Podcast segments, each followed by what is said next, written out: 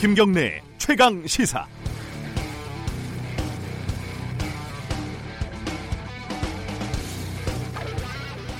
조국 장관 동생에 대한 구속영장이 기각이 됐습니다.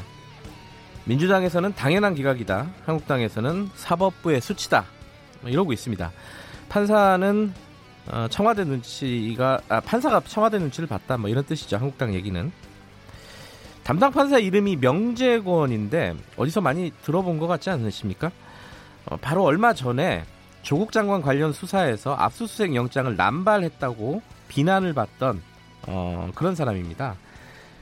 예, 명판사의 이름과 얼굴은 각종 인터넷 게시판과 SNS에 퍼날라졌고요. 윤석열 총장의 오른팔 한동훈 검사와 친구다. 그래서 그럴 줄 알았다. 검사 출신이다.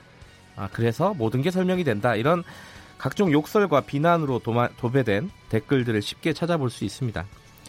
조금 더 거슬러 올라가면요. 명판사는 지난해 말과 올해 초 사법농단 사건 때요. 대법관에 대한 압수수색 영장을 발부를 해서 강직한 판사다 이런 칭송을 받은 적이 있습니다. 물론 반대쪽에서는 무리한 영장이라는 비판과 함께요. 유영재 판사의 SNS 글을 빌려보면 명재건 판사는 자기도 모르게 어느 날 갑자기 구국의 영웅이 됐다가 또 어느 날 갑자기 검찰의 앞잡이가 됐다가 또 어느 날 갑자기 어, 청와대의 눈치를 보는 판사가 된 셈입니다. 이런 걸 염량세태 뭐 이렇게 표현을 해야 하나요? 명판사님 인터뷰를 한번 해보고 싶습니다. 구국의 영웅인지 어, 검찰의 앞잡인지 명판사님 문자를 기다리겠습니다. 샵9730 짧은 문자는 50원 긴 문자는 100원이고요. 콩 이용하시면 무료로 보내실 수 있습니다. 유튜브 라이브 열려 있으니까요. 실시간 댓글로 참여하시도, 참여하셔도 좋겠습니다. 10월 10일 목요일 김경래 최강 시사 시작합니다.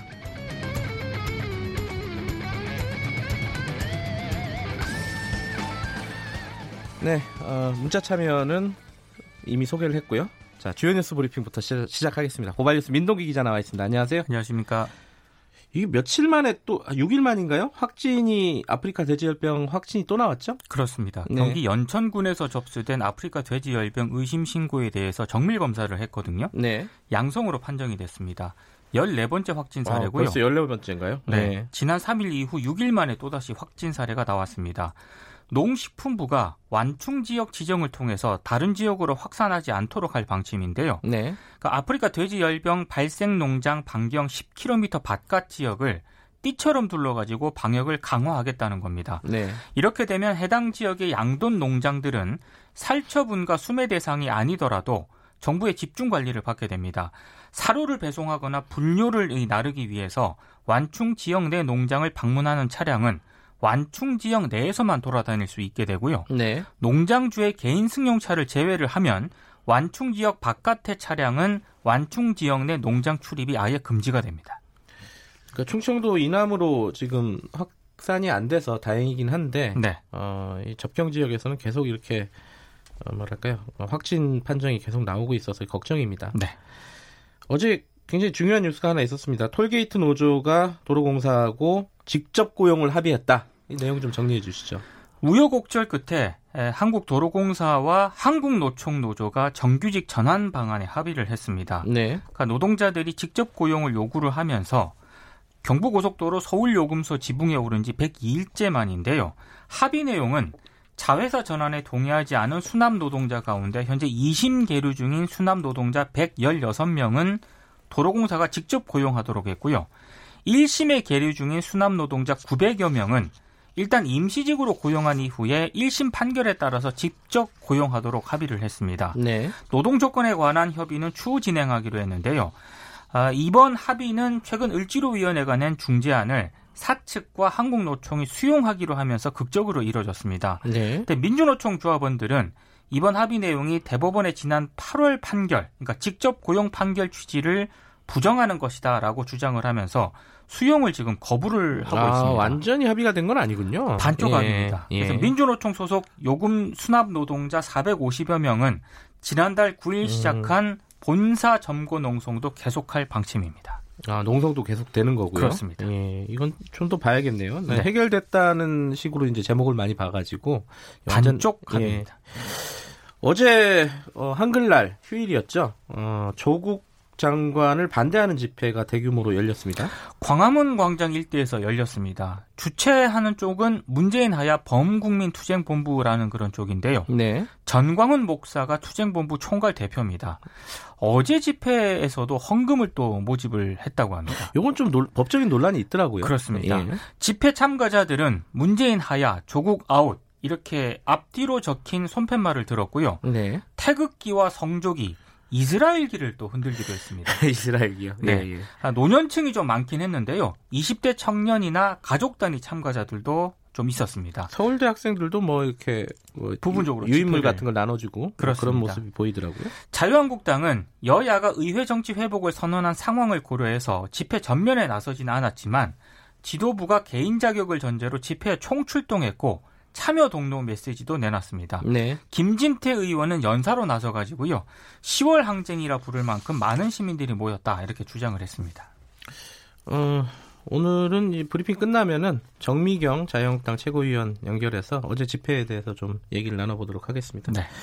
유시민 작가와 어, KBS 간의 이제 공방이 계속되고 있습니다. 네. KBS가 이제 입장을 내놨는데요. 네. 어, 정경심 교수의 자산 관리를 맡았던 한국투자증권 private banker 이 네. 김경록 차장과의 인터뷰를 두고, 두고 계속 논란이 제기가 되니까 네. 조사위원회를 구성하겠다고 밝혔습니다. 시청자 위원, 언론학자 등 외부 인사가 포함이 된다고 하는데요. 네. 최근 의혹이 제기된 이 조국 장관 검찰 관련 취재와 보도 과정에 대한 조사를 전방위적으로 벌이겠다고 밝혔고요. 으흠. 최대한 이른 시일 내에 이 결과를 공표하겠다고 밝혔습니다. KBS는 진상조사가 이뤄지는 동안 조국 장관 및 검찰 관련 보도를 위한 특별 취재팀을 구성을 해서 관련 취재와 보도를 이어가겠다고도 밝혔는데요. 김경록 차장은 노무현 재단 유시민 이사장의 그 알릴레오에 출연을 해서 네. 알릴레오와의 인터뷰에서 자신의 인터뷰가 검찰에 유출됐다는 의혹을 제기를 했고 네. KBS는 김경록 차장 인터뷰 바로 다음 날에 관련 보도를 했고 네. 인터뷰 내용을 검찰에 유출한 적이 없다 이렇게 반박을 하고 있는 상황입니다. 네, 이거 관련된 얘기는 조금 더 지켜봐야 될 것 같아요. 네. 예, 뭐 조사에 구성했다 그러니까 예, 조사위 결과를 좀 봅시다. 어, 증 권사 직원, 그러니까 지금 말씀하신 그 사람, 김경록 차장, 예, 김경록 차장이 알릴리오 방송 직후에 검찰 조사를 또 받았다. 이것도 좀 논란이 되고 있습니다. 그 민주당과 검찰이 공방을 벌였는데요. 예. 홍익표 민주당 수석 대변인이 어제 브리핑을 열었습니다. 검찰이 이 김경록 차장을 저녁 7시, 그러니까 밤, 예. 지난 8일 밤 저녁 7시부터 밤 11시까지 조사를 한 것으로 확인이 되는데 그건 부적절한 조사다라고 지적을 했고요. 네. 어, 노무현 이사장, 노무현 재단 이사장과 인터뷰를 하고 네. 검찰 조사의 부당한 부당함을 지적을 하니까 이건 압력성, 보복성 조사의 우려가 커 보인다라고 지적을 했습니다. 네. 근데 검찰은 방송과 무관하다고 반박을 했는데요. 지난 8일 저녁 피의자 김 씨와 변호인의 동의로 조사가 이루어졌고 인사청문회 당일 김경록 씨가 정경심 교수에게 켄싱턴 호텔에서 노트북을 전달했는지 확인하기 위해서 CCTV 검증 절차를 진행을 했다고 반박을 했습니다.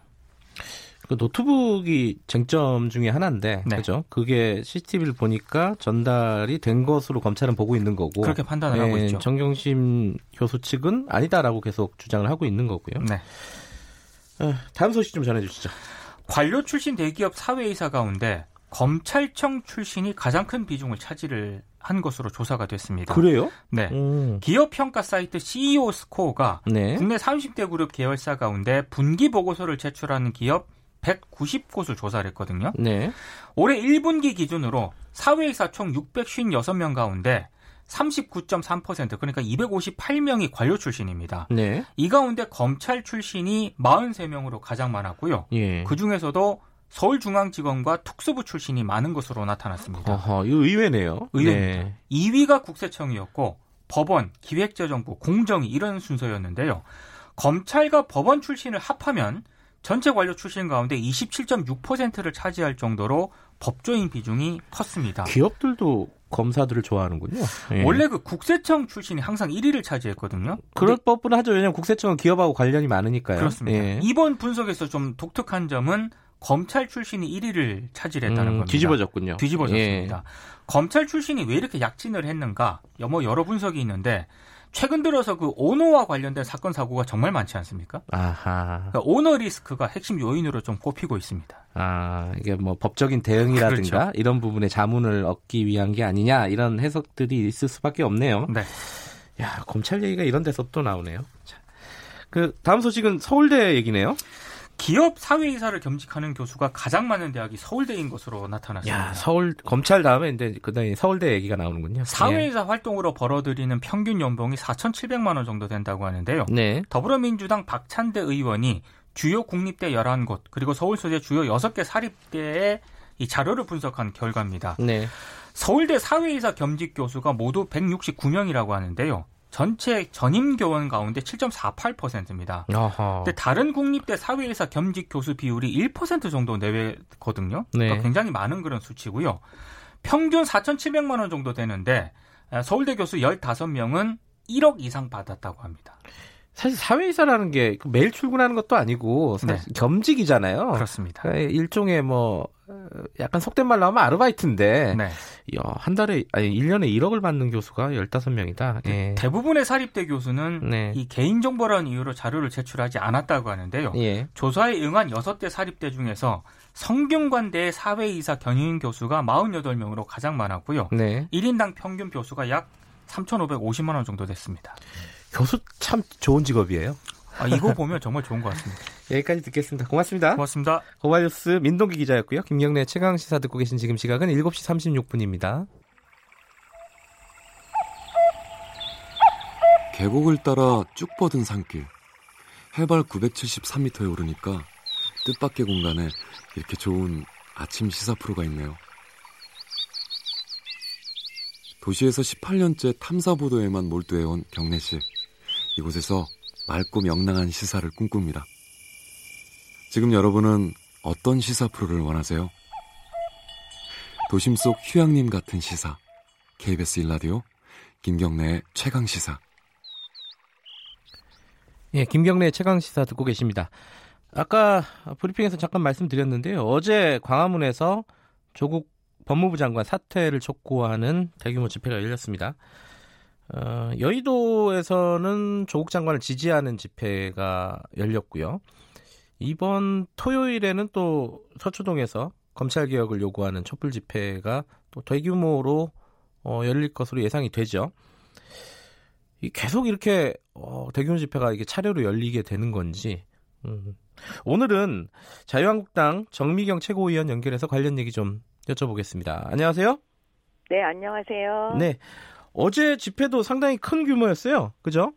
네, 맞습니다. 10월 3일 날도 네. 그때 굉장히 많이 놀랬거든요. 네. 근데 어제도 진짜 굉장히 많이 놀랬습니다. 어. 근데 어, 당 차원에서는 조직적으로 참여하거나 뭐 동원하거나 이러지는 않는 것 같아요. 이게 뭔가 기류가 바뀐 건가요? 어떻습니까? 그 사실 10월 3일 날도요. 예. 그 당 차원에서 나가려고 했던 것이 아니었는데 네. 어떤 상황이 될지 그 우리 당도 잘 몰랐었어요. 음흠. 국민들께서 그렇게 많이 자발적으로 나와 주실지를 몰랐었거든요. 네. 근데 이제 그날의 그 상황을 보고 이번에 그 10월 9일 날 어제 상황은 당에서는 전혀 얘기를 안 했습니다. 그냥 개인적으로 이제 참가 할 수도 있고 안 할 수도 있고 예. 이렇게 자율적으로 얘기를 했거든요. 예. 그래서 더 놀랐어요, 사실은. 음흠. 그랬는데 어제 시민들께서 너무 많이 나와 주셔 가지고 예. 예.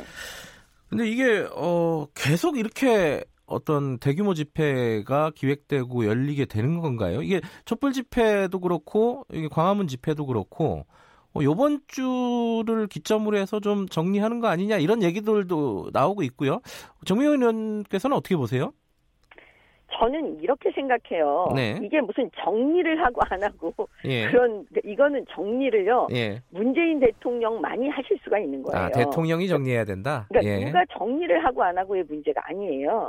그 다음에 잘 보세요. 지금 한 달여 동안 지금 정신이 없잖아요, 나라가. 네. 근데 문재인 대통령 취임사 자꾸 사람들이 생각하고 지금 얘기가 되는데요. 예. 기회는 평등할 거고, 네. 과정은 공정할 거고 네. 결과는 정의로울 것 이렇게 얘기하셨잖아요. 예. 특권 없는 세상, 반칙 없는 세상 만들겠다고 했잖아요. 예. 근데 이번에 조국 사태를 보면서 정말 야 어떻게 말과 행동이 이렇게 다를 수가 있냐 대통령이. 예. 근데 일반인들은 이렇게 말과 행동이 다른 거예요. 그러니까 내로남불이라고 하는 거를 네. 일반인들은 뭐라고 말씀하시는지 아세요? 뭐라고 하죠? 이걸 보통은 사기라 그래요. 사기당했다. 네. 사기다 이렇게 얘기해요. 예. 그래서 지금 국민들이 진짜로 분노하는 거는 뭐냐면 네. 문재인 정권이 사기 정권일 수 있다라는 생각하는 거예요. 음. 네, 그리고 대통령 자꾸 이러시면 안 돼요. 왜냐하면 지금은 아 왜 대통령이 거짓말을 하지 이러는데 나중엔 어떻게 되는 줄 아세요? 예. 대통령이 얘기하는 거에 전혀 힘이 실리지를 않고요. 대통령이 얘기하는 거에 대해서 절대 국민들이 믿지를 않게 되는 거예요. 네. 굉장히 무서운 일을 지금 본인들 스스로 하고 계시는데 그게 뭔지를 잘 모르고 계시는 것 같아요. 어쨌든 어, 대통령이 정리하기 전까지는 아마 쉽게 이런 대규모 집회 분위기가 사그러들지 않을 것이다 이런 취지시네요. 지금 말씀하시는 거는 그죠? 네 그리고 예 그리고 보세요. 지금 집회가 하나는 조국 사퇴해라, 한쪽은 조국을 수혜, 수호하라 이러잖아요. 네. 예. 그리고 이게 진영 논리로 가고 있다 이렇게 얘기하잖아요. 네. 사실 이 진영 논리로 가고 있다라는 걸 아주 잘 생각해 보면요, 이건 민주당의 논리예요. 그다음에 정권의 논리고 청와대의 논리인 거예요. 네. 사실 중도층이라는 건 진영 논리를 싫어하시는 분들이 중도층이에요. 네. 왜냐하면 진영 논리로 가버리면 무조건 내 편은 옳고 남의 편은 틀리고로 가잖아요. 네. 근데 이게 진영 논리가 아닌 대부분의 중도층은 이성적이고 합리적인 분들이에요. 그렇게 자꾸 생각하려고 노력하시는 분들이거든요. 네. 상식선에서. 근데 조국 수호라는 게 뭐예요? 피의자를 옹호하는 거잖아요. 피의자를 범죄자를 수호하겠다라는 거잖아요. 이런 말도 안 되는 집회가 어디 있어요? 이거는 집단적으로 증거 인멸 집단이라고 볼 수가 있는데. 그, 제가 볼 때는 예. 상식적으로 판단해야지 이거를 자꾸 진영 논리로 가면 안 되고 언론도 그거에 부합해서 이게 진영 논리다. 저는 이렇게 말하면 안 될 것 같아요.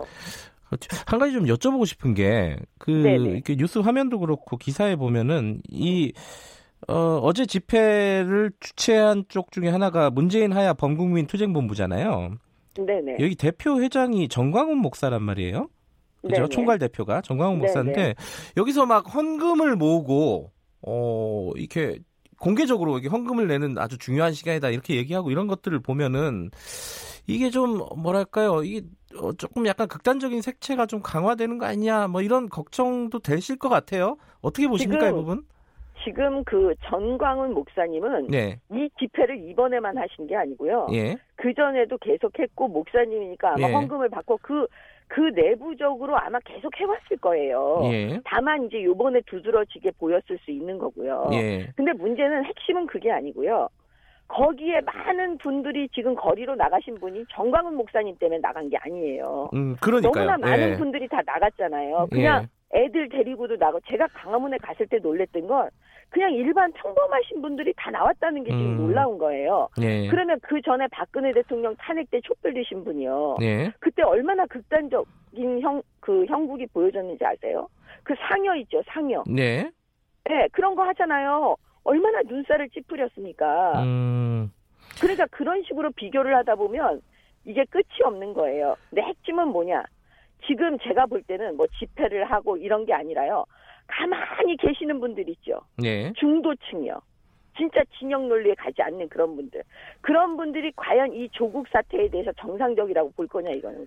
그러니까 예, 그러니까 중간에 계신 분들이 많이 참여하신다면은 이런 네. 좀그 정광욱 목사 같이 약간 극우적인 색채가 좀 대두되는 게 어, 좀 부담스럽지 않을까라는 생각이 들어서 여쭤보는 아니, 거예요. 이렇게 예. 생각할 수 있죠. 예. 처음에는 부담스러워서 안 나오셨는데요. 네. 지금은 뭐냐면 그 부담스러운 거를 뛰어넘은 거예요. 예. 옛날에 그 박근혜 대통령 탄핵 때하고 똑같은 것 같아요. 제가 볼 때는. 네, 네, 네. 예. 그 다른 뭐 구체적인 얘기 좀 여쭤볼게요. 어제 네 조국 네. 법무부 장관 동생 영장이 기각이 됐습니다. 네, 저도 진짜 웃음이 나왔는데. 그, 저는 네. 이그 정미영 의원께서는 어, 검사 출신이잖아요, 또. 네, 네. 네. 어떻게 보십니까, 이 부분은? 예. 우리가 보통요. 네. 그 판결이 확정되기 이전에요. 네. 그 사람을 왜 구속할까요? 범죄자를. 뭐 판결도 증... 확정되기 전인데. 증거인멸 이런 거 아닌가요? 예. 아, 맞습니다. 예. 보통 영장 발부 원인이요. 가장 핵심이 뭐냐면 증거인멸 우려가 있어서 네. 보통 구속을 해요. 네. 그렇잖아요. 근데 이분은 조국 씨 동생은 이미 증거 인멸을 했다니까요. 네. 그 다음에 보세요. 아니 브로커들은 구속을 했어요 이미 브로커 네. 두 명이 네. 돈을 이 전달한 사람들.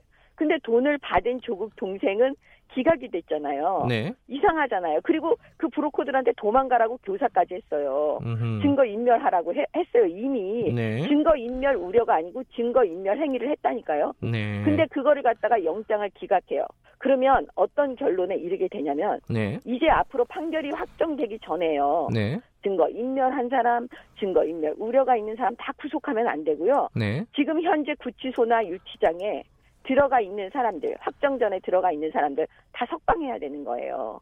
이게 얼마나 황당무계한 일을 지금 그 판사가 했는지 제가 쉽게 말씀드리면 그런 거예요.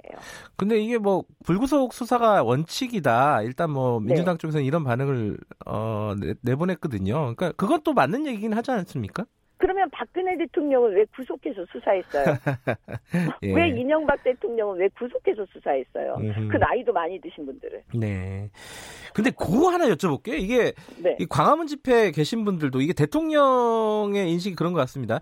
검찰 개혁에 반대하는 건 아니지 않느냐 이렇게 음. 인식을 하고 있어요. 이 부분은 어떻게 보십니까? 자, 이것도 상식선에서 얘기할게요. 제가 예. 검찰에 있을 때도 그랬지만요. 네. 진짜 검찰 개혁은 뭐냐면 법무부의 인사권을 내려놓으라는 거예요. 아, 인사도 어, 검찰에서 알아서 해라 이런 말씀이신가요? 그렇죠. 왜냐하면 어허. 법무부는 수사를 하는 팀들이 아니에요. 네. 네. 그리고 법무부는 대부분 대통령이 임명한 장관을 모시는 사람들이 모여 있는 곳이에요. 네, 네, 네. 검찰은 대부분 현장에서 수사를 하는 사람들이에요. 네. 근데 법무부가 뭘 하고 있냐면 앉아갖고 구경하는 거예요. 어, 음. 내 말을 잘 듣는 검사는 인사권을 통해서 보호해주고 좋은데 보내주고 네. 내 말을 안 듣는 검사는 응, 나쁜데 보내주고 지역 맨날 네. 어, 본인이 원하지 않는 곳만 돌리고 네. 이래서 사실은 검사들이 아 이거는 잘못됐다 이건 내부의 목소리예요. 그다음에 국민들 입장에서 보자고요. 국민들은 권력이 가진 자들 네. 권력을 향해서 칼을 들이대는 검찰을 좋아합니까? 네. 아니면 권력에 부합하고 눈치 보고 순종하는 검찰을 좋아합니까? 음흠. 당연히 권력의 칼끝을 들이대라. 예. 검찰을 향해서 그렇게 말하는 거 아니에요? 여태까지 그렇게 안 하고 예. 권력의 눈치 보고 하수인처럼 하니까 네. 검찰 개혁하라고 한 거고요. 근데, 저는 문재인 예. 대통령도 처음에 국민들한테 약속했을 때 예. 그런 검찰을 만들겠다고 한 거 아니었어요? 음. 그게 검찰 개혁이잖아요. 지금 상황에서 보면요. 윤석열 네. 총장이 네. 사실상 인사를 좌지우지했고 핵심 요직에 윤석열 사단이 뭐 포진됐다. 뭐 이렇게 되면은 정미경 의원께서 말씀하시는 대로 돼 있는 거 아닌가요? 지금은?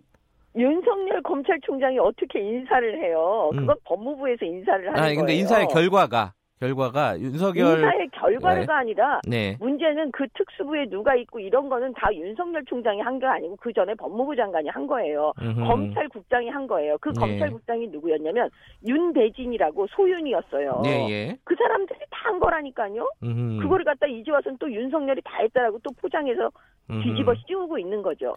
그 다음에 윤석열 검찰총장을 그 자리에 앉힌 분들이 누구예요? 예. 문재인 대통령이에요. 네. 그리고 문재인 정권에서 잘했다고 막 박수치고 자유한국당에서 그렇게 반대하는데도 거기다 앉힌 거예요. 네. 근데 이제 와서 뭐 윤석열 난이다, 검찰의 난이다, 음. 검찰을 개혁해야 된다, 뭐 인권이 어떠고 저떠고 그러면 그럼 그 전에 이명박 대통령, 박근혜 대통령, 박근혜 대통령 밑에 있었던 그 장차관들, 이랬던 사람들 그 수사 왜 했습니까?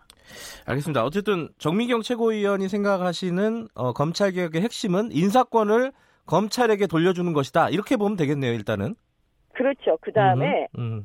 핵심은 뭐냐면 이거예요. 진짜 수사를 잘하라는 게 아니에요. 음흠. 수사를 잘할 수 있도록 대통령이 도와줘야 되는 거잖아요. 검찰을. 예 예. 예. 예. 그 다음에 불편 부당하게 하라는 거잖아요. 네. 예? 특권 특권을 주라고 하는 게 아니잖아요. 음흠. 내 편한테는 특권을 주고 남의 편에 대해서는 가혹하게 해라. 그게 검찰 개혁이 아닌 거잖아요. 알겠습니다. 아, 어, 뒤에 인터뷰 선수가 또 기다리고 있기 때문에 오늘은 여기까지만 듣겠습니다. 고맙습니다. 네, 네, 감사합니다. 예, 자유한국당 정미경 최고위원이었습니다.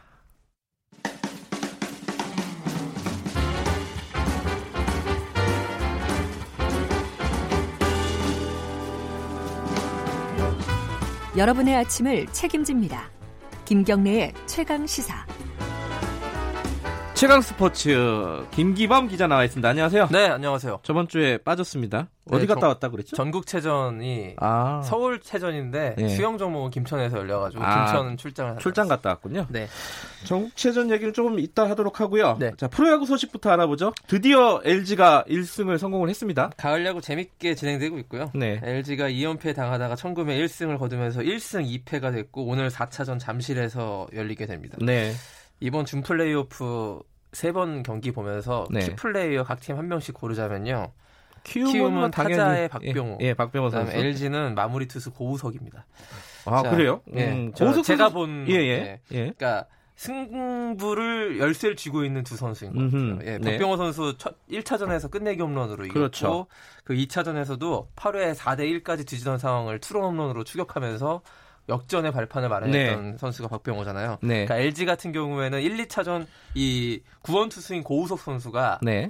1, 2차전을 다 막지 못해가지고 이제 졌다라고 볼 수 있고요. 네. 반면에 어제 3차전 같은 경우에는 고우석 선수가 9회 그래도 유중일 감독이 끝까지 믿고 1, 2차전에서 실패해서 고우석 선사의 심적 부담이 상당했을 텐데 네. 고우석을 끝까지 믿어주면서 그 지켜냈습니다. 네. 그래서 결국에는 이제 4차전, 5차전까지 이 고우석 선수를 계속 믿을 수 있는 어떤 승부수를 던진 겁니다. 유중일 선, 음. 감독이.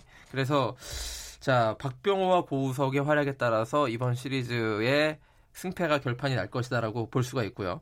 가을 야구 하면요. 가을 사나이가 있습니다 항상 그래서 아. 가을 야구에만 굉장히 잘하고 특별해서 가을 사나이가 나오긴 하는데 그것이 뭐 박병호가 될지 고우석이 될지 오늘 이제 4차전이 펼쳐지는데요 4차전 선발 키움은 최원태 선수고요 네. LG는 임창규 선수가 선발로 예고되어 있습니다 오늘은 좀 더 투수전이 아닌 난타전이 될 가능성이 많다는 아, 평가가 있습니다. 그럼 예. 더더욱 예. 승부 예측이 힘들겠네요. 그렇습니다. 예. 네. 오늘 경기에 따라서 5차전이 있을지 없, 있을지 없을지 결정이 되겠어요. 네. 프로농구가 개막을 했습니다. 이제 본격적인 겨울 스포츠가 시작이 된 네. 거죠. 예. 지난 주말에 개막했는데요. 예. 개막한 거 잘 모르시는 분들이 많을 거예요.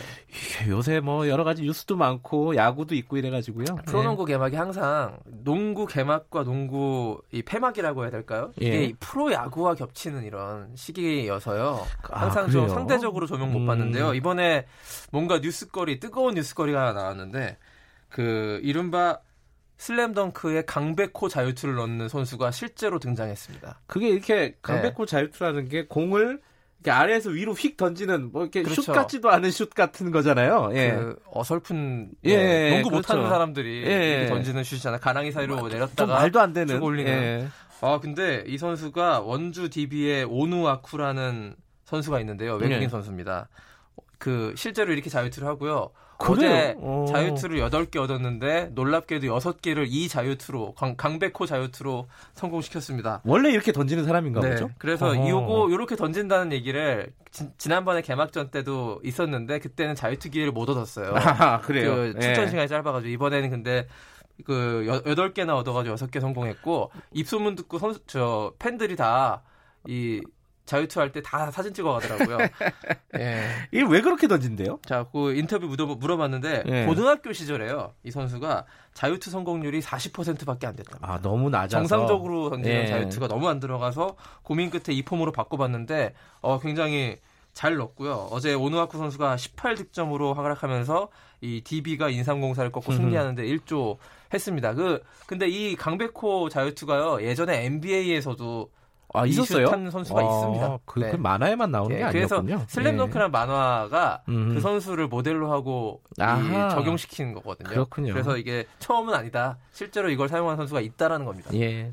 100회 전국체전 출장까지 네. 갔다 오셨는데 간단하게나마 정리 좀 해보죠. 그 예. 오늘 폐막입니다. 어제 엊그제 시작했나 싶었는데 오늘 폐막이고요. 예. 100회 체전이라 서울에서 개최했거든요. 네. 네. 서울에서 개최해서 역시 화제를 좀 모으긴 했습니다만 역시나 좀 흥행 부족이라는 한계는 그렇죠. 노출했고요. 네. 이 시기가 워낙에 야구, 축구, 농구, 프로스포츠가 기승을 부리는 음흠. 그런 시기와 겹치기 때문에 그런 어쩔 수 없는 한계가 이번에도 어, 드러났고요. 이제 수영의 박태환 선수가 요번에 3관왕 차지했고 오늘 4관왕을 노리고 있는데요. 건재하다. 예. 네.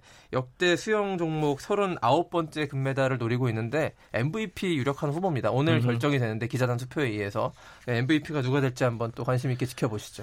알겠습니다. 100회 전국체전이 오늘 폐막이 되는군요. 오늘 네. 말씀 감사합니다. 고맙습니다. 스포츠 취재부 김기범 기자였고요. 김경래 최강 시사 1부는 여기까지 하겠습니다. 잠시 후 뉴스 듣고 8시 5분 2부에서 돌아옵니다.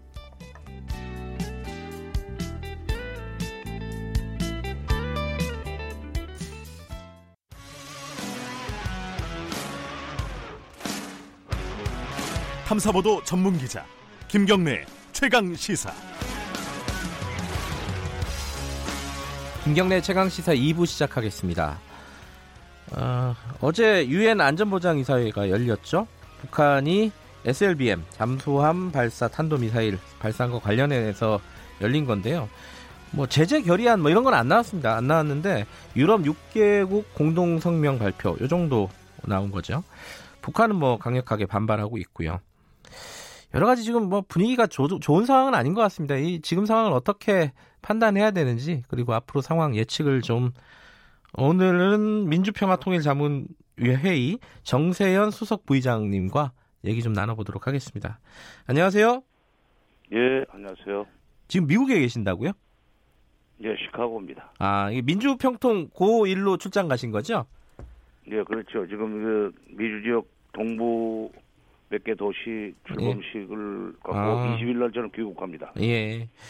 그래서 오늘 좀 전화로 급하게 좀 연결을 했습니다. 이 네. 지금 아까 말씀드렸듯이 뭐 흐름으로 보면요. SLBM 발사했고 그다음에 스톡홀름 회의가 결렬이 됐고 협상이 결렬이 됐고 안정보장 이사회가 열렸습니다. 안보리가 열렸고 뭐 이게 별로 좋은 흐름은 아닌 것 같아요. 지금 어, 어떤 상황이라고 보면 되겠습니까? 지금 상황을? 네, 미국이 우선 그 SLBM 관련해서 안전보장이사회 제재 그 결의안 같은 걸 제안하지 않았기 때문에 예. 뭐뭐 뭐 손방망이죠. 손방망이다. 아프지 않을 겁니다. 아.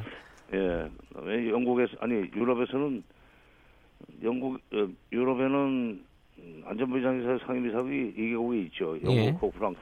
예. 예. 그리고 독일 기타 기타 다른 또 몇 개 나라가 거기에 가담해서 6개국이 뭐 규탄 성명인지 비난 성명을 할 모양인데 예. 그뭐 제재 결의안보다도 의장 성명이 한참 약하고 예. 그보다도 훨씬 더 낮은 거기 때문에 예. 북한은 뭐 별로 그렇게 거기에 대해서 어그 겁을 안 먹을 겁니다. 예. 우선 미국 트럼프 대통령이 거기에 대해서 별로 코멘트를 하지 않았기 때문에 예. 예, 협상판을 깨, 깨, 안 깨려고 그러는 거죠. 음. 그래서 앞으로도 SLBM 급의 발사를 해도 유엔은 북한 제재를 북한에 대한 제재를 하기가 어려운 설례가 하나 생긴 거죠. 그 어제 그 KBS 김정환 기자랑 인터뷰를 했었는데요. 관련된 얘기를. 예. 어, 김정환 예. 기자는 이런 얘기를 하더라고요. 이게 북한, 그러니까 미국의 내부적인 어떤 상황, 뭐 대선 특히 이런 상황 때문에 트럼프가 그렇게 어, 움직이지 못할 것이다라는 걸 미국, 아, 북한이 알고 쏜 거다. 이렇게 해석할 수 있지 않느냐 이렇게 얘기하는데 정 장관님 생각은 어떠십니까? 그렇죠. 북한이 그런 걸 아주 그 귀신처럼 알아냅니다. 귀신처럼요. 예. 네. 음, 그러니까 뭐 미국이 어, 쏴도 뭐라고 못할 것이다라는 걸 북한이 뭐 다 알고 쐈다 이렇게 보면 되겠나요? 아 손님 오는데 사고 치면은 어떻게 화를 냅니까 부모가? 아 그렇게 생각하면 되네요. 예. 근데 그 어제 보니까요 북한에서 ICBM 발사 장면을 뭐 이렇게 편집해서 넣은 기록 영화를 또 방송에서 틀었다고 하더라고요. 이것도 뭐좀 음. 의도적으로 봐야 되나요? 어, 그러니까 앞으로 북미 협상이 잘 안 되면 네. 어, 그런 일을 또 할 수 있다는 예고편이죠. 음. 지금 우리 이돈 본부장이 미국에 가 있지 않습니까? 예. 그 미국에서 이제 어, 쭉 사람들을 만나고 있는 것 같은데 이거 뭘 논의하는 자리라고 보면 되, 겠나요 북미 협상에서 핵심은 미국의 입장이 어디까지 에, 북한 측의 요구에 부응해 줄 것이냐 하는 그거 아닙니까? 네.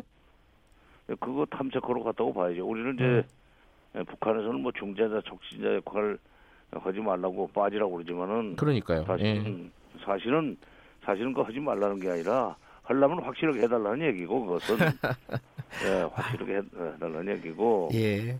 북한에 그 돌려차기가 있어 말하는데도 아주 아, 이게 이해하기가 쉽지가 않습니다. 예, 저 같은 네, 사람은. 아니 뭐 예. 쉽지 않기는 저희는 바로 알아들어요. 근데 아, 그래요?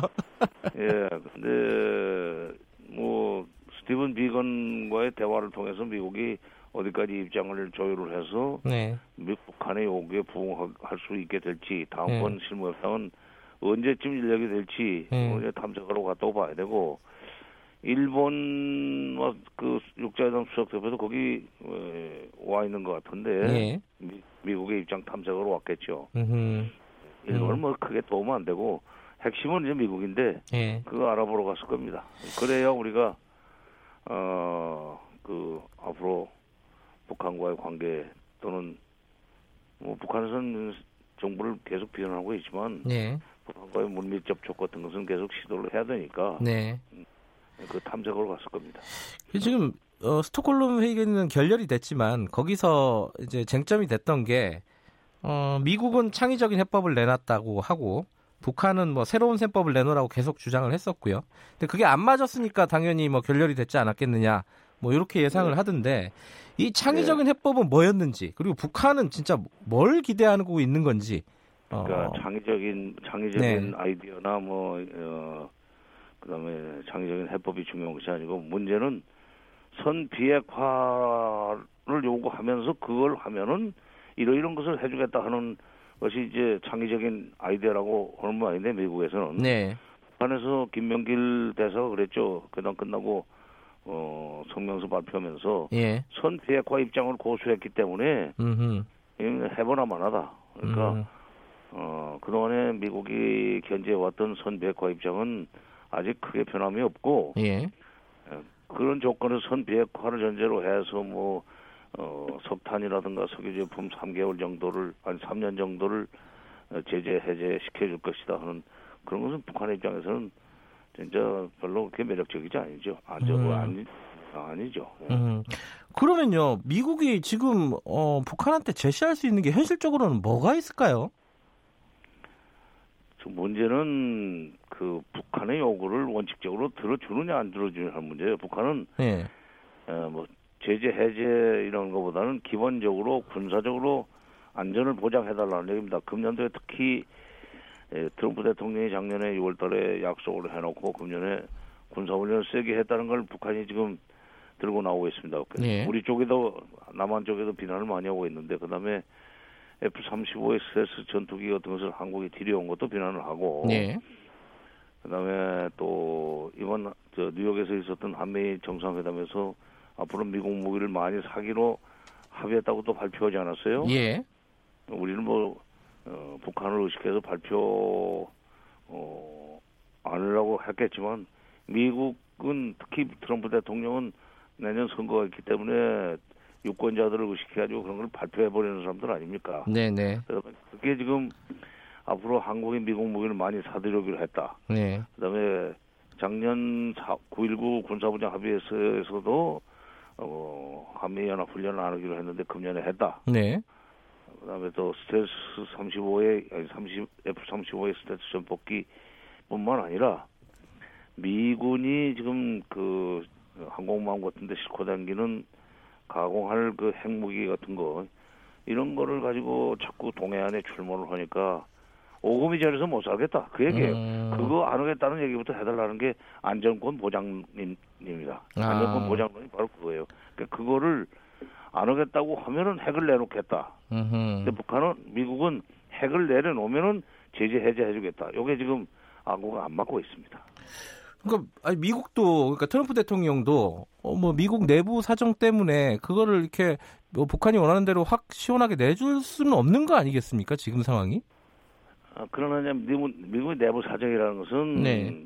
뭐 어, 전부 지금 그 비핵화 내지는 어, 북한의 안전 보장에 대해서 반대하는 건 아니에요. 음흠. 동부 지역에 동부가 미국에서도 지금 동부는 좀 보수적이고 네. 다른 지역은 그렇지 않습니다만은 미국의 이른바 정부 주변의 싱크탱크라든지 네. 또는 그 민주당 쪽 이쪽은 보수적이고 트럼프가 외교에서 업적을 내는 걸 싫어하죠. 근데 이제 우리 언론도 네. 아, 우리가 아니라 미국의 언론이 주로 그 뉴욕 타임스나 워싱턴 포스트도 동부 지역에 있지 않습니까? 네네. 그러다 보니까 어, 그 유력 매체들이 월스트리트 저널도 그렇고 유력 매체들이 반 트럼프 내지는 보수 성향의 예, 주장들을 자꾸 보도하니까 그게 미국 전체 의견인 것처럼 돼 있는데 네. 트럼프로서는 선거가 임박할수록 외교에서 성과를 내야만 되기 때문에 그런 여론 같은 것은 조금 그 무효화로 일을 저질 수 있, 저지를 수 있는 가능성은 있어요. 그 사람은. 음. 북한은 지금 그거를 노리는 겁니다. 예. 그러면 뭐, 뭐 북한이 마지막에 헤어질 때 그런 얘기 했잖아요. 그 귀국길에 어, 어떤 끔찍한 사변이 차려질지 누가 알겠냐, 어, 두고 보자, 뭐 이런 얘기를 했었는데 이 얘기는 뭐 그냥 레토릭이라고 보면 되겠네요, 그죠? 아니 근데 금년 말까지 미국이 셈법을 바꾸는지를 지켜보겠다고 그러지 않았어요? 네.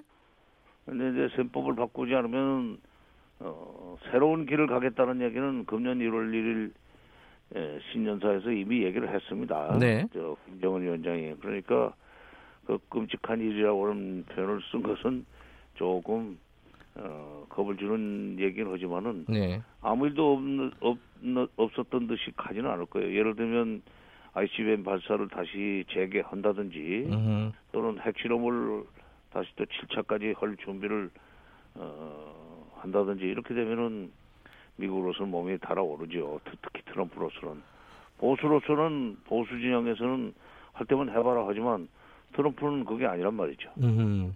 그러면 이제 장관님께서는 이 올해 안에 북한이 얘기한 그 시한 안에 어, 미국이 어, 어느 정도 북한이 받아들일 수 있을 만한 셈법을 제시를 할 가능성이 높다. 지금 말씀하시는 걸 보면 그렇게 들리는데요. 맞나요? 네, 어디 중간 지점에서 만나게 될 거예요. 그러니까 음. 미국이 요구하는 대로 북한이 다 할 수도 없고, 네. 또 북한이 요구하는 대로 미국이 다 해줄 수도 없고, 네. 이렇게 되면은 일단 중간 지점. 그거를 저 그, 지난번 하노이 때는 아, 한국 정부가 중, 중간에 중재를 해서 뭐 good enough deal이라는 표현을 쓰기는 했었는데 네. 에, 그런 good enough deal. 그러니까 중국 미국도 어느 정도 만족하고 북한도 뭐 그 정도면은 어 한번 해볼 만하다 하는 그래서 일단 1단계로 합의를 하는 음흠. 그리고 그 다음에 이제 다음 단계로 만족할 만한 그 합의가 나올 때까지 협상을 계속하는 그런 음, 모양새로 발전해 나가지 않겠는가. 금년 하반기에 그굿 이나프 딜까지는 될수 있을 것 같습니다. 왜, 왜 걱정이 이제 혹시 이렇게 지지부진하게 늘어지면은 어, 내년으로 넘어가면은 상황이 미국 대선이 본격적으로 시작되고 그러면 이게 이 북한 이슈가 미국에서 어느 정도의 위치를 차지할까 이게 좀 걱정이 돼서 여쭤보는 겁니다. 어, 내년 2월인가부터 이제 선, 선거전이 본격적으로 시작이 될 거예요. 그러니까 예. 2월 넘기면은 어 그 사실상 미국이 할 수 있는 일이 별로 없을 겁니다. 그러니까 네. 그 전에 결론이 나야 되고 네. 그다음에 미국에서 사실 북한 이슈는 그 엄청난 사고를 치기 전에는 별로 그렇게 뉴스거리가 될 수가 없어요. 음, 그러나 이제 어, 성과를 내면은 트럼프가 그걸 가지고 계속 어, 그 홍보를 해야 되고 네. 선거에 영향을 줄 수는 있죠. 그러니까 잘 되면은 선거에 도움이 되지만 네. 잘안 돼가지고 지지부진해지거나 또는 북한이 에, ICBM 쏘아대거나 이런다고 그래서 미국의 민심이 뒤집어져서 뭐 어, 군사적으로 어, 해결하라 하는 네. 식의 에, 여론이 글쎄 그런 주장이 나올 수는 있어요. 현실적으로 미국이 군사적으로 조치를 하지는 못합니다. 중국이 있기 때문에 뒤에. 예, 예. 예. 음. 근데 이제 트럼프 입장에서는 뭐 그림을 좀 만들려고 할 거 아니겠습니까? 이 성과라는 게 그렇죠. 예 그러면은 그렇죠. 바로 그림 예, 그림을 만들려고 그러죠. 근데 그 그림이 예. 완벽한 그러니까 용을 그리고 눈까지 찍는 정도의 그림은 아니고 예, 예. 활용 점정은 아니고 용을 뭐 중간쯤 그리는 good enough 정도 어, 그런 정도 일단 deal을 해놓고 재선이 되면은 마무리한다 이렇게 음흠. 나갈 수 있죠. 그러니까 그 그림을 좀 그리려면은 어, 둘이 어, 김정은 위원장하고 트럼프 대통령하고 만나는 게 뭐 올해 안에 성사가 될 수 있을 것인가? 뭐 이게 궁금한 부분들이 예. 돼야, 예, 그렇게 돼야 되고 그렇게 돼야 된다. 아. 북한에서는 그걸 바라고 있고 예. 미국도 올해 안에 김정은 위원장이 만나는 모양새가 돼야 어, 그나마 어, 트럼프도 미국이 아니라 트럼프도 그렇게 돼야 내년 대선에 뭐 어, 업적이라고 내놓을 수 있는 것을 만들어낼 수 있죠. 뭐 가능성만 제기되고 있는데 올해 11월에 어, 답방하는 거 이제 한국에 답방하는 거예요, 김정은 위원장. 그거는 좀 시간상으로 좀 무리가 있지 않을까라는 관측도 있더라고요. 어떻게 보세요? 그래서 이번에 예, 예, 10월 초에 9월 말 10월 초에 실무 협상이 잘 됐더라면은 네. 뭐그 순서 그 순서대로 실무 협상이 잘 돼서 북미 정상회담이 되고 나면 11월 하순이죠. 25일부터 예. 부산에서 행사가 어, 올 수 있었는데 지금은 어, 그게 조금 어, 애매해졌어요. 음, 물리적으로는 좀 쉽지 않은 상황이다. 답방 11월 네. 답방은요. 음. 그러나 이제 이 또 실무 협상이 갑자기 어느 날 뭐한 3, 4주 후에 그러니까 10월 말이나 11월 네. 초에 에, 잘 되고 갑자기 열려가지고 그래서 빠른 시간 내에 북미 정상회담이 열리고 열리면은 아마 전광 석화처럼 돌아갈 거예요. 트럼프의 음. 성격이나 김정은의 성격으로 봐서 네. 그렇게 되면은 뭐 11월 하순에 김정은 위원장이 못 움직일 이유도 없죠. 뭐 정치판에서 하루가 보통 사람 일정보다 길다는데. 네. 알겠습니다. 미국 잘 다녀오시고요. 또 돌아오시면 예, 또 한번 예. 모시겠습니다. 고맙습니다. 예, 예. 민주평화통일자문회의 정세현 수석 부의장이었습니다.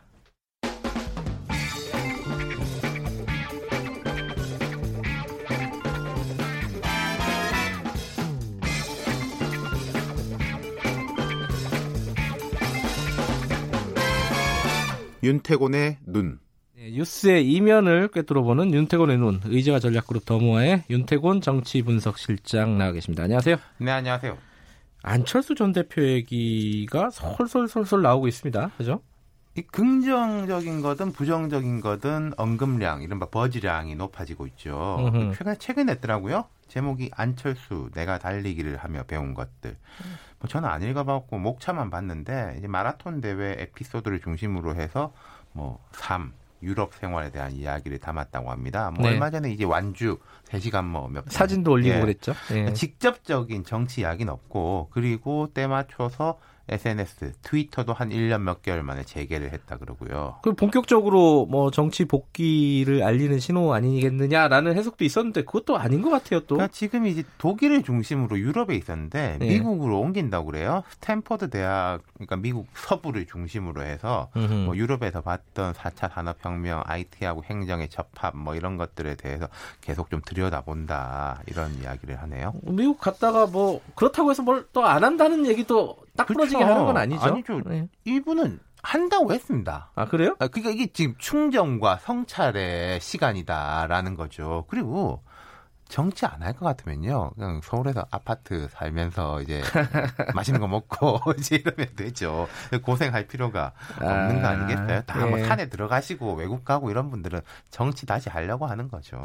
아, 뭐 타이밍인데 어, 이게 언제 올지 좀 궁금하긴 그러니까요. 합니다. 지금 네. 음, 작년 6월 서울시장 선거에서 패한 뒤에 성찰과 체험의 시간을 갖겠다 하면서 9월에 출국을 했으니까 만 1년이 좀 넘었네요. 1년 음. 1개월. 네. 근데 그 여론조사 같은 거 하면은요. 네. 대선 후보들 뭐 이렇게 여론조사 나오잖아요. 네. 어, 대, 안, 안철수 전 대표 지지율이 조금씩 오른다고요? 그렇죠. 그 마라톤 사진 나오면서 뭐 공교롭게 그렇게 됐는데 음. 얼마 전까지만 해도 한 10위권 정도였어요. 예. 그럼 이제 일부 리그 안에 그냥 들어가 있다 말하자면 이 수준인데 최근에 보면 한 3, 4위권입니다. 아, 그래요? 예, 이게 오. 어. 그러니까 일부 리그에 그냥 이제 버티고 있는 수준에서 지금 황교안, 이낙연 두 사람이 선두권이잖아요. 네. 선두 바로 뒤. 조국 장관도 한 그 정도. 뭐 그렇죠. 네. 뭐. 그 2위 그룹으로 올라가 있다라는 음. 건데 그 왜 올랐느냐? 그게 중요하겠죠. 마라톤 완주 사진 말고는 뭐 특별하게 바뀐 게 없는데 안전 대표 본인은. 예. 근데 최근에 이제 뭐 안철수의 예언 이래가지고 대선 때 이제 문재인 후보 비판했던 거 뭐 나라가 갈라질 것이다 이런 게 이제 주목받기도 하고 그리고 대통령 여당 지지율 많이 떨어졌잖아요. 예. 그럼 항상 대통령의 경쟁자였던 사람이 주목을 받아요. 음. 과거에도 보면은. 예, 예. 그럼 자 문재인 대통령이 대선 두 번 나왔는데 경쟁자를 보면 예선, 본선 통틀어 가지고 뭐 박근혜, 홍준표, 안철수, 안희정 뭐 이런 정도지 않습니까? 네. 그럼 박근혜, 안희정 이런 분들이 이제 논외고 네. 홍준표 전 대표는 오히려 지속적으로 메시지를 발신하고 있었기 때문에 음흠. 좀 익숙하거나 피로도가 있고 안철수 전 대표는 그래 이 사람이 있었지 이 사람이 말한 것도 뭐 맞는 말이 있었어 이런 식의 이제 재각인 효과 궁금증 등이 생긴다는 거예요. 네. 근데 이제 바른미래당 상황이 굉장히 복잡하잖아요. 네. 지금 뭐뭐 뭐 유승민계 안철수계 이런 얘기가 있고 안철수 개 쪽은 또 유승민계랑 또 결이 약간 다른 것 같기도 하고요. 그러니까 크게 보면은 네. 음, 손학규 대표하고 각을 세우는 데는 안철수 개, 유승민 계가 계속 힘을 모았었습니다. 오신환 네. 원내대표한테 이제 힘도 많이 실어주고 네. 그렇다면 지금 그 어, 변혁이라는 당내 당 모임을 꾸렸잖아요. 네. 그렇다면 이제 안 전 대표가 귀국해서 직접 참여는 안 하더라도 뭔가 긍정적 메시지를 주면서 좀 힘을 실어줄 만 한데 별 말이 없거든요. 음흠. 그러다 보니까 이제 이해운 의원 바른정당계죠. 안 전 대표 스타일이 문제가 있을 땐 거기 끼고 싶어 하지 않는다. 문제가 정리되면은 꽃가마를 보내드리면 올 뿐이란 말들을 그 주위 사람들이 많이 했다. 그래요? 네, 이게 음. 좀 노골적인 불만인 거고 음흠. 또 안전 대표 측에서는 이 예의에 어긋나는 발언이다 이런 반박이 나왔죠. 이게 어떤 입장일까요, 이게? 그러니까 왜 안철수가 주목받느냐? 앞서 조금 말씀드렸지만은 네. 여당에 대한 불만 동시에 한국당에 대한 불만이 높아지고 있다. 지금 네. 보면은 이른바 반민 비한 혹은 비민 반한 어렵다. 예. 그러니까 민주당이 반대하는데 한국당도 마음에 안 든다. 음흠. 근데 한국당이 반대하는데 지금 민주당도 마음에 안 든다. 음흠. 이런 사람들이 늘어나고 있는 건 객관적 현실인 거예요. 그게 뭐 중도라고 그렇죠. 표현해도 되는 중도 건가요? 뭐 제3지대 네. 그렇게 표현할 수 있는데 그렇다면은 그쪽이 조금 무주 공산 나아가서 거기에 대해서 그래도 좀 상징성을 갖고 있는 사람은 안철수 아니냐. 음. 여야 진보 보수 대립하는 게 더 극심해질수록 안철수라는 이름이 더 많이 언급될 가능성이 높다. 더 극심해질 수도 있는 건가요? 지금보다? 아, 그럼요. 더 극심해질 가능성도 있죠. 아이고 끔찍한데요. 네. 네. 그럼 이제 타이밍을 어떻게 잡느냐. 예. 사실 이건 정답은 없어요. 음흠. 행동이 늦으면은 야이 또 간보냐, 쟤냐 이런 이야기 들을 거고 예. 만약에 당장 내일 모레 들어와 가지고 손학규 대표 물러나라 바른 미래당 이제 처음대로 정리해야 되겠다 이러면은 아니 그 손학규 물러나란 말 하려고 지금 외국에 1년 몇 개월 동안 음. 공부하다 왔냐. 뭐 이런 말 듣지 않겠어요? 어, 이러기도 어렵고 저러기도 어렵고 쉽지 그렇죠. 않네요. 그러니까 어떤 음. 타이밍을 잡든지 간에 정치적 행위에서는 마이너스도 있고 플러스도 있습니다. 그렇죠? 그럼 이제 마이너스를 음. 감수하고 플러스를 극대화시킬 수 있는 시점은 언제인가? 음흠. 그건 사실 판단의 문제고요. 네. 그건 또 좀 뒤에 가야지 아 그때 이 사람의 이 판단이 맞았구나, 음흠. 혹은 그때 좀 섣불렀구나라는 게 네. 드러나는 거거든요. 네. 그러니까 이거는 뭐 앞으로 아마 이 주제에 대해서 많은 사람들이 이야기할 겁니다. 하지만 제가 생각할 때그 정답은 없는 거고 그 검증은 뒤에 나올 수밖에 없다. 하지만 이제는 본격적으로 고민의 시간이 올 것이다. 아니 근데 왜냐면은 이게 총선이 얼마 안 남았잖아요. 네. 총선 때 안철, 안철수 전 대표가 뭔가를 하지 않으면은 이 대선까지 갈 수 있는 자, 건가요? 그러니까 총선 그 부분이 있는 것이고, 근데 네. 총선이 얼마 안 남았다라고 하지만은 지금이 이제 10월 초인데 총선이 4월 초, 6개월 남은 거거든요. 그렇죠, 그렇죠. 예. 그건 이제 또 어떤 사람 입장에서는 얼마 안 남은 게 아닐 수가 있습니다. 한 2월 달쯤 되면 돼야 오히려 이제 가닥이 확 잡힐 수도 아, 있다. 그래요? 이렇게 볼 수도 있는 거죠. 사람에 따라서 시간이 많이 다르군요. 그 그렇죠. 그 상대적 시간의 차이가 있는 거죠. 알겠습니다. 여기까지 듣겠습니다. 고맙습니다. 감사합니다. 윤태곤의 눈이었고요. 김경래 최강 시사 잠시 후 3부에서 뵙겠습니다. 일부 지역국에서는 해당 지역 방송 보내드립니다.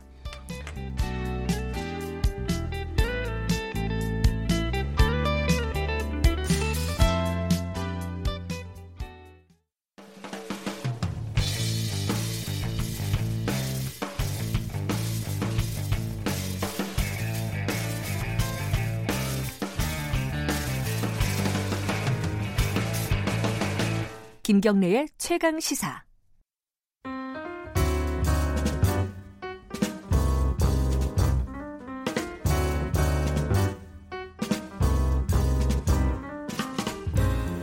더 나은 미래를 위한 오늘의 정책을 고민하는 시간입니다. 김기식의 정책 이야기, 김기식의 식스 센스. 아 죄송한데 이거 뭐지? 김기식 더 미래 연구소의 정책위원장 나와 계십니다. 안녕하세요. 예, 안녕하세요. 아, 조국 장관 얘기를 안 하고 정책 얘기를 하니까 마음이 한결 좀 편합니다. 하루 종일 좀뭐 조국 장관 얘기만 하는 것 같아가지고. 이 굉장히 심각한 문제가 진행이 되고 있습니다. 그 파생 결합 상품 이게 많이 들어보셨을 거예요. 이제 청취자분들도 DLS, DLF 이게 금리 연계 파생 상품이죠. 뭐 금리나 무슨 여러 가지 환율이라든가 이런 네. 것들에 연계되어 있는 그러니까 증권을 이제 음. DLS라 그러고 그 DLS를 편입한 펀드를 이제 DLF라 그러는데. 음. 근데 그, 그 피해 사태는 뉴스가 많이 됐는데 요번에 네. 국정감사에서 이 얘기가 또 나왔어요. 네, 그 중에 하나 좀 놀라운 사실은 하나은행 쪽에서 관련된 자료를 삭제를 했다. 네네. 아 근데 금감위원장도 하셨으니까 네. 이거 가능한 거예요? 삭제를 하는 게?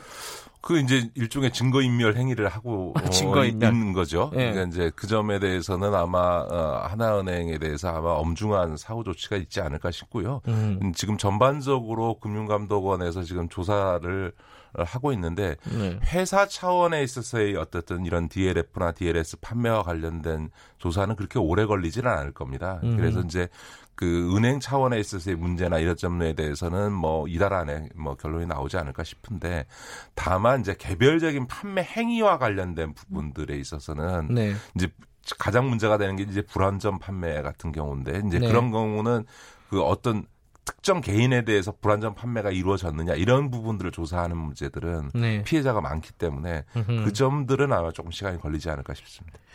그러면은 이제 피해자들 중에 뭐 뉴스에 보면은 네. 뭐 돈을 한 푼도 건지지 못한 그렇죠. 사람들도 독일 나오고요. 금리에 연동된 네. 상품 같은 경우는 지금 거의 뭐 2억 3억 했는데 영원 됐으니까 거의 다, 다 날린 거죠. 그럼 조사 결과에 따라서 일괄적으로 구제가 된다거나 이런 거 아니라 개별적으로 다 조사가 돼야 되는 건가요? 이게? 예, 이거는 아마 개, 일괄적으로 되기는 되게 어려울 아, 겁니다. 그래요? 아마 이제 물론 음. 그 금융감독원 차원에서 분쟁 조정 차원의 위원회를 열어서 이제 네. 그, 그 은행과 소비자 간에 원만한 네. 합의를 이끌어낼 수도 있겠습니다만 일단 기본적으로 은행들이 소극적일 뿐만 아니라 그렇게 합의를 한다 하더라도 그건 일반적인 기준을 정하는 거고 음. 그전 구체적으로 그 피해를 입은 DLS나 DLF 어, 상품을 샀던 소비자에게 얼마를 보상해 줄 거냐라고 음. 하는 문제들은 결국 개별적인 상황에 따라서 결정이 되길 거기 때문에 아마 일괄적인 구제 이런 건 상당히 어려울 거다 이렇게 보여집니다. 뭐 소송으로 갈 수밖에 없는 상황이 되겠네요. 결국은 아마도 그 은행들은 이게 배상을 최, 최소화시키고 싶을 거고 그렇겠죠. 억울하신 음. 우리 소비자들은 어, 손해 받은 받은 걸 최대한 보상받고 네. 싶어 하실 거기 때문에 네. 결국은 아마 어, 민사 소송으로 가지 않을까 저는 그렇게 봅니다. 근데 민사 소송을 하면은 이게 뭐 사실은 개별적인 소비자들은 그 법률적으로 대처하는 능력이 상당히 떨어지잖아요 은행에 네, 비해서 네, 그럼 네, 약자일 네. 수밖에 없는데 뭐 금감원에서 소송 비용 지원 검토 이런 것도 가능한 건가요 이게? 예, 뭐 여러 가지 지원책을 세울 수 있습니다 소비자 보호 차원에서 근데 음. 이제 아마 지금은 이제 검토 단계고요. 네. 그 금감원 입장에서는 일단 어, 진상을 제대로 밝히는 것, 조사해서 밝히는 것, 그 다음에 네. 이제 분쟁 조정 절차를 통해서 그런 소송이라고 하는 게 지금 이제 몇억뭐 돈 다 날리고 그걸 또 몇 년간 재판해서 변호사 비용 또 엄청나게 줘가면서 해야 된다는 게 아마 소비자들은 더 그렇죠. 분통이 터질 네, 일이지 않습니까? 네, 그래서 그거를 가능하면 소송을 거치지 않고 원만하게 합의해서 일반적으로뿐만 아니라 개별적인 소비자들의 피해도 음흠. 은행이 자발적으로 좀 어, 보상하도록 할 수 있는 방안을 찾으려고는 할 거라고 저는 봅니다. 근데 이 사태를 쭉 보면서 새로 나왔던 얘기가 이 평소에는 이 부분에 대해서 사람들이 신경을 많이 안 썼는데 뭐 DLF 같은 경우에 네. 펀드 수수료가 너무 세다. 네, 네, 이 네. 얘기가 나왔습니다. 이게 한 10% 정도 된다는데요. 네.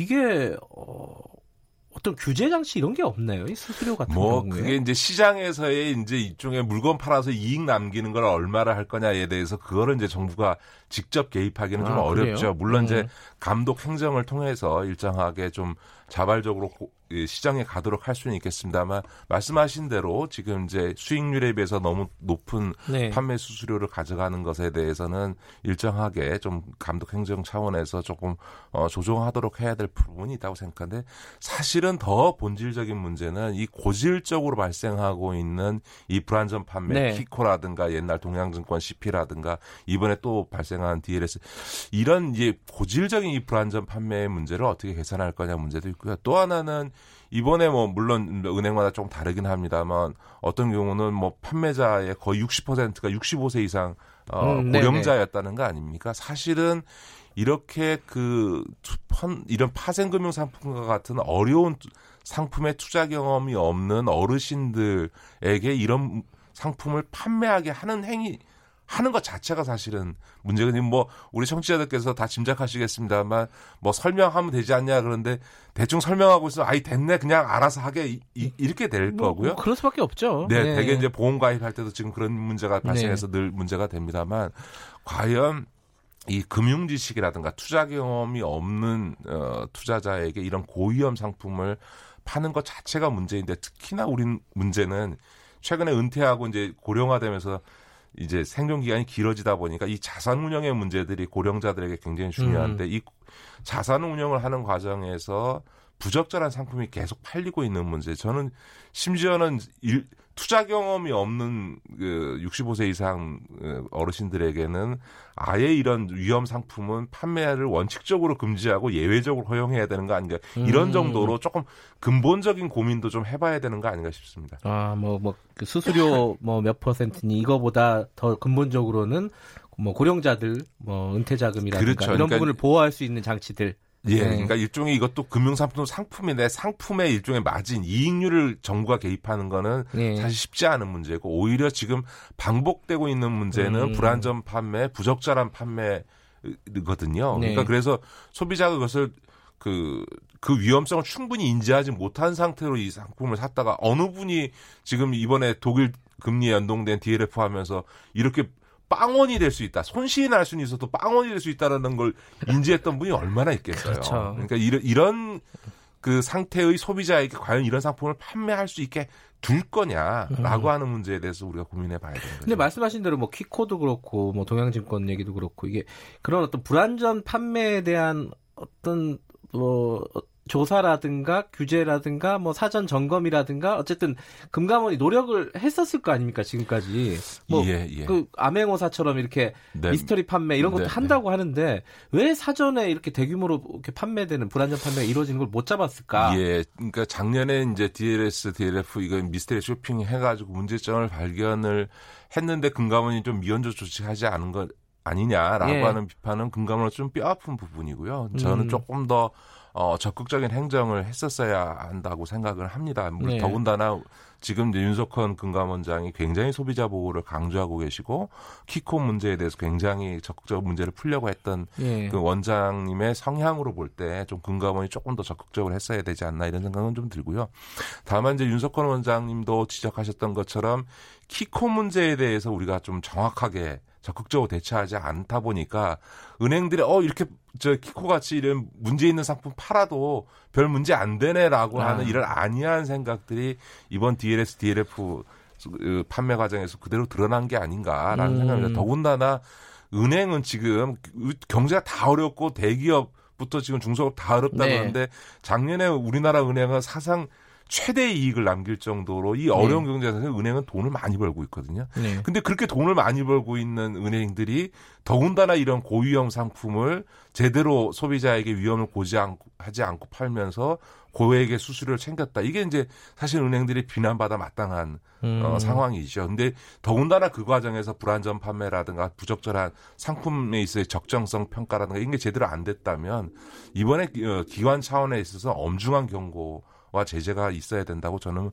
어, 보고 더 근본적으로는 계속 뭐몇 차가 이 자리에서 몇 번 말씀드렸는데 금융 소비자 보호법을 빨리 제정해서 네. 이런 문제들이 반복되지 않도록 앞 아예 법적으로 확실한 장치를 만들고 그 법을 위반했을 때 금융사한테 훨씬 더 강력한 제재가 이루어지는 게 경제범죄라는 게 아 불법 행위를 행해서 예를 들어서 얻을 수 있는 이익이 그 제재받는 것보다 많으면 그냥 계속 그걸 하게 돼 음. 있거든요. 그러니까 네. 이런 판매 행위를 할 경우에는 금융사로서는 감당할 수 없는 손해배상을 해야 되는 상황이 돼야 이런 이제 자, 잘못된 관행들이 반복되는 걸 막을 수 있다 이렇게 생각합니다.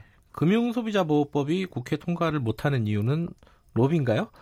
뭐 로비도 세고요. 네. 그 19대 때 제가 저도 그 금융소비자보호법 마지막까지 통과시키기 위해서 그렇게 노력을 했습니다만 당시 한국당에서 반대하는 바람에 음. 어 올해 20대 국회, 19대 국회도 못했는데 1년, 4년 내내 하다가 이번 20대 국회에서 이번이 마지막 정국회 이번에 또 못하면 8년 동안 지금 이게 음. 지금 국회에 잠자고 있는 셈이 되거든요. 그래서 이번 정기국회에서는 꼭 국민소비자 보호법이 통과돼야 된다. 음. 국회의원들이 국정감사에서 금융원 금감원을 질타할 게 아니고 지금 빨리 자기가 해야 될 역할 금융소비자 보호법 제정부터 좀 국회 정무위에서 해줘야 되지 않나 싶습니다.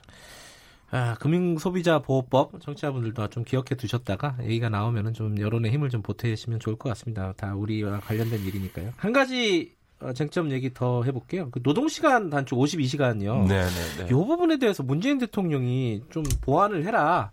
라는, 라고 얘기를 했는데, 이거 뭐 노동계에서는 반발하고 있어요. 이거 후퇴하는 거 아니냐. 이거 어떻게 봐야 되나요, 이 부분은? 예, 그러니까 그 저는 충 대통령 충분히 할 수 있는 얘기라고 생각합니다. 음. 지금 이제 내년 1월 1일부터 지금 300인이야 50인 미만 어, 중견 중소 기업에 대해서 이제 52시간이 적용이 되거든요. 네. 이미 이제 그 300인 이상 사업장에 대해서는 어, 시행이 됐지 않습니까? 작년에. 네. 근데 작년에도 그 시행을 할 때 6개월 정도 유예 기간을 둬서 법은 시행을 하는데 위반했을 때 처벌은 조금 유예시켜줬거든요. 계도 기간이라 그래서 네.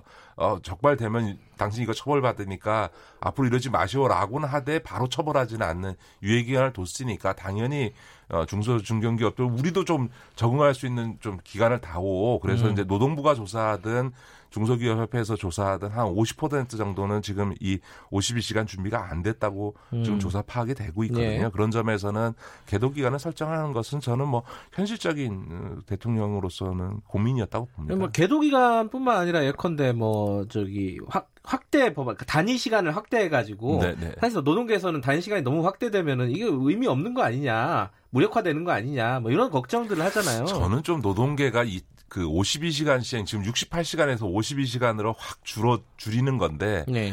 좀 너무 과장된 얘기를 하고 있다고 생각합니다. 사실 어. 작년에 계도 기간 6개월 줄 때도 뭐 후퇴다 뭐다 했지만 그냥 잘 시행되고 있지 않습니까? 음. 사실은 이걸 몇십 년 동안 해왔던 일을 시행하는 마당에 한 네. 그런 몇 달의 유예 기간을 주는 것 자체는 문제는 안 되는 것 같고요. 네. 또 탄력 근로제 부분과 관련해서는 사실은 이제 지난번에 경사노위가 유일하게 합의한 게 이 탄력 근로제 6개월 기간을 주는 것. 그러니까 예. 6개월 안에서는 52시간 부분과 관련해서 적용할 때 68시간까지는 좀 탄력적으로 할 수 있도록 해줘서 어떤 납품 기일에 몰렸다든지 혹은 벤처 기업들이 제품 개발이나 기술 개발에 몰렸다든지 했을 때 조금 유연하게 할 수 있게 해달라고 하는 건데 저는 이것도 충분히 노동계로서 수용할 수 있다. 왜냐하면 이게 총량으로서 52시간 곱하기 그 56주라고 하는 총량의 노동 시간은 불변인 거고 음흠. 다만 기간에 있어서 조금 더 바짝 일하고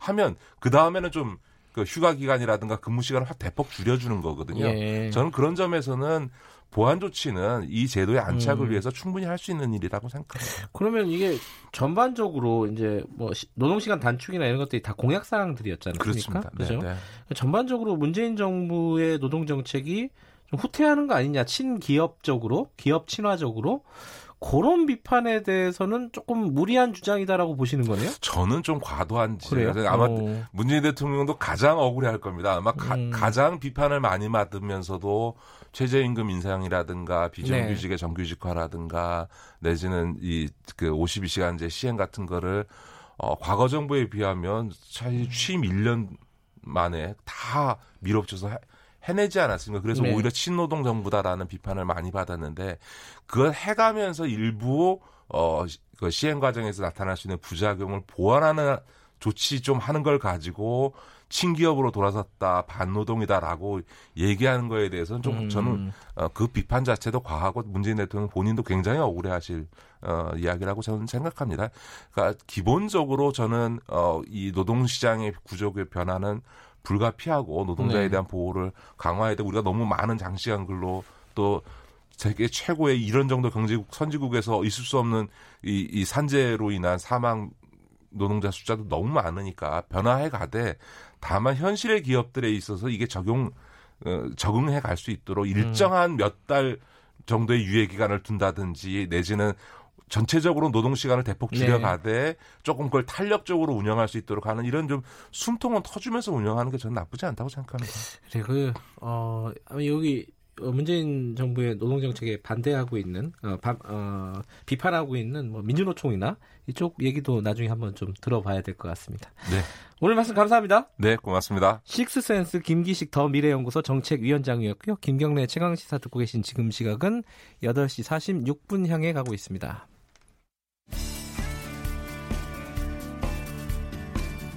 라디오로 만나는 멋진 스토리들. KBS가 새롭고 매력적인 라디오 드라마 극본을 찾습니다. 2천만 원 고려 2019 KBS 라디오 극본 공모 이번 공모에서는 최우수작 한 편과 우수작 두 편을 선정하며 수상자에게는 총 2천만 원의 상금이 주어집니다. 작품 응모는 10월 21일부터 28일까지이며 응모 자격에 제한은 없으니까 예비 작가, 신의 작가 모두 응모할 수 있습니다. 자세한 사항은 KBS 홈페이지와 KBS 라디오 홈페이지에서 찾아볼 수 있습니다. 라디오 드라마의 매력을 알고 계시나요? 2019 KBS 라디오 극본 공모에 많이 많이 참여해 주시기 바랍니다.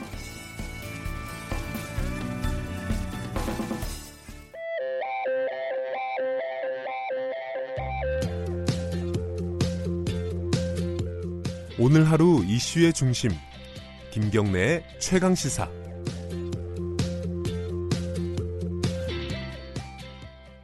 어, 온통 조국 장관 얘기지만요. 지금 국감에서 여러 가지 정책적인 얘기들, 중요한 얘기들이 나눠 어, 다뤄지고 있습니다.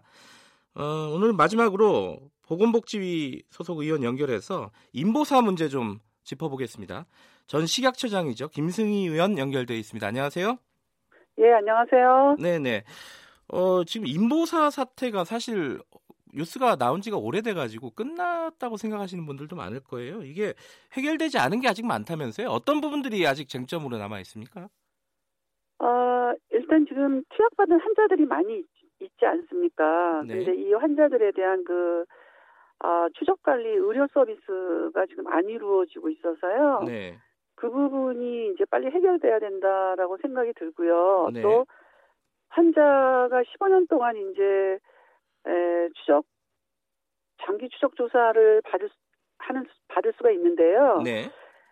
예기치 않은 부작용이라든지 이런 것들이 발생했을 때그 네. 피해 보상에 대한 재원 마련 음흠. 이런 것들이 쟁점이 될 것 같습니다. 저는. 근데 네. 식약처가 원래 그 장기 추적 조사 한다고 하지 않았었나요? 이게 왜 안 되고 있는 거죠? 장기 추적 조사를 한다고 했죠. 식약처가. 예. 예. 아, 근데 사실 뭐 제가 볼 때는 그 코롱 생명과학이 예. 그 회사가 좀 적극적으로 좀 해야 되는데 그게 미진한 부분이 있다는 생각도 들고요. 네. 또 식약처도 이런 일을 처음 당하다 보니까 음. 이걸 좀 체계적으로 이렇게 컨트롤할 수 있는 그런 역할을 제대로 못 한다고 저는 생각이 듭니다. 그래요. 그 환자 네. 등록부터 해야 되는데 이것도 제대로 안 됐다 이런 얘기가 나오더라고요. 예, 맞습니다. 이거는 이제 근본적인 문제는 이 인보사 K주가 네.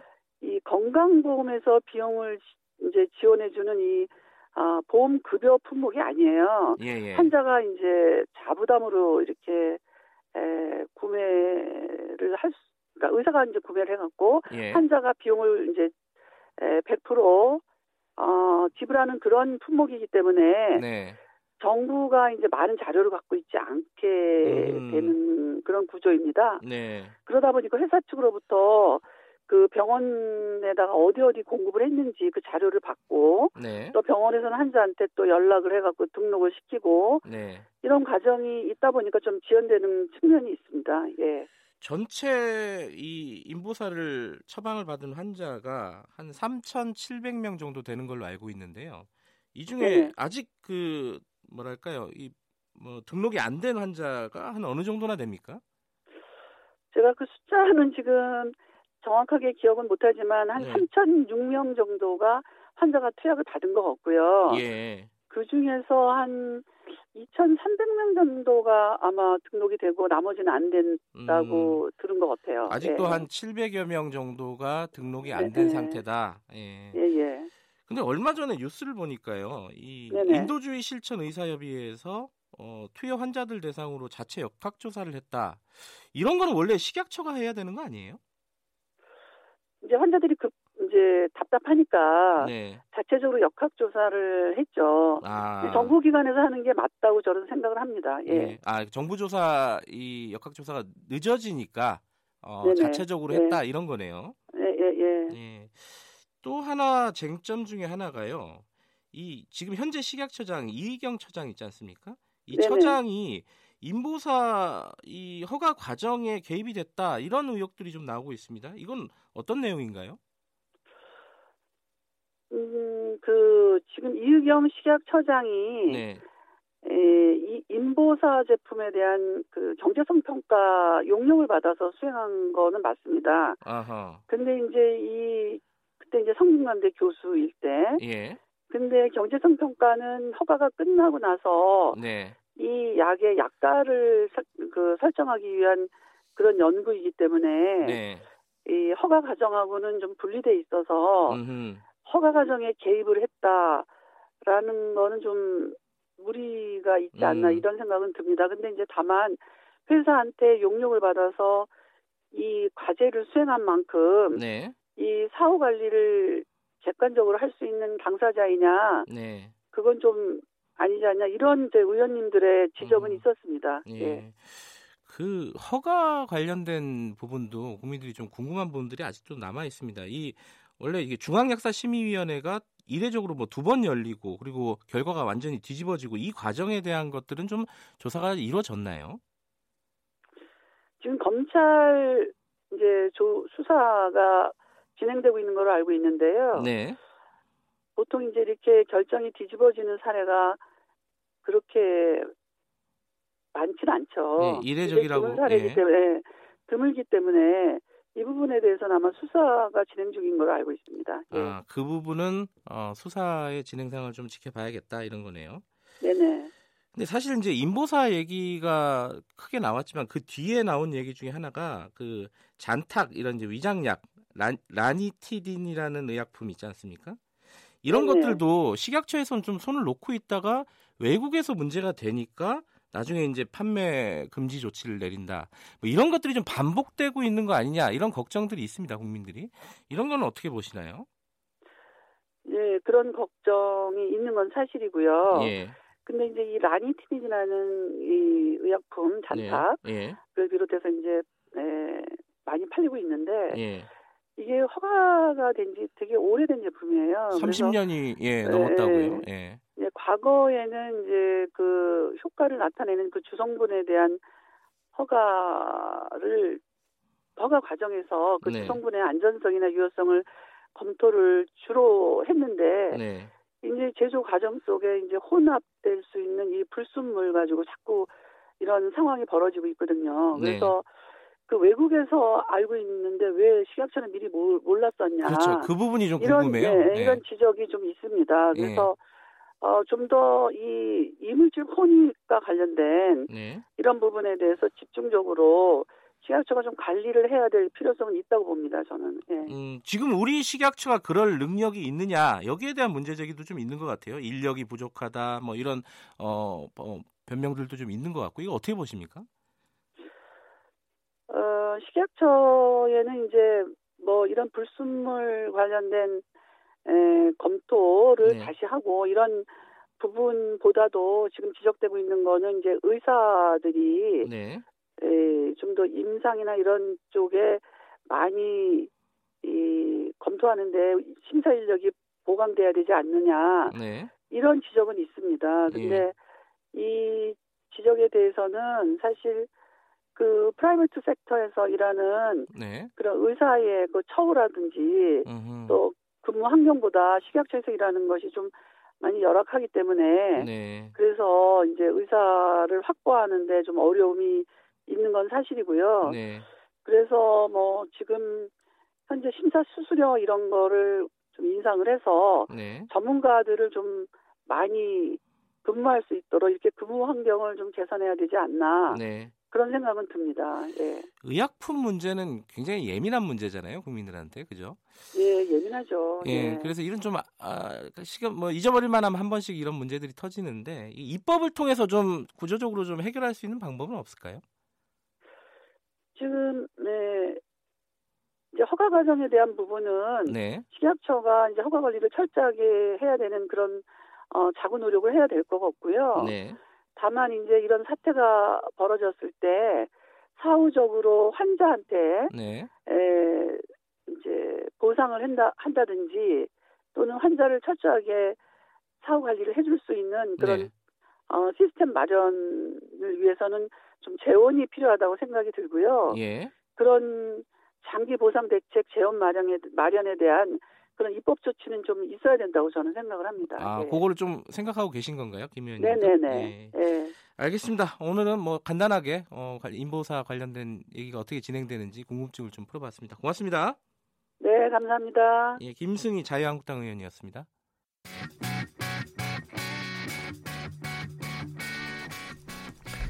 네, 어, 가을입니다. 날씨가 좀 많이 쌀쌀해졌어요.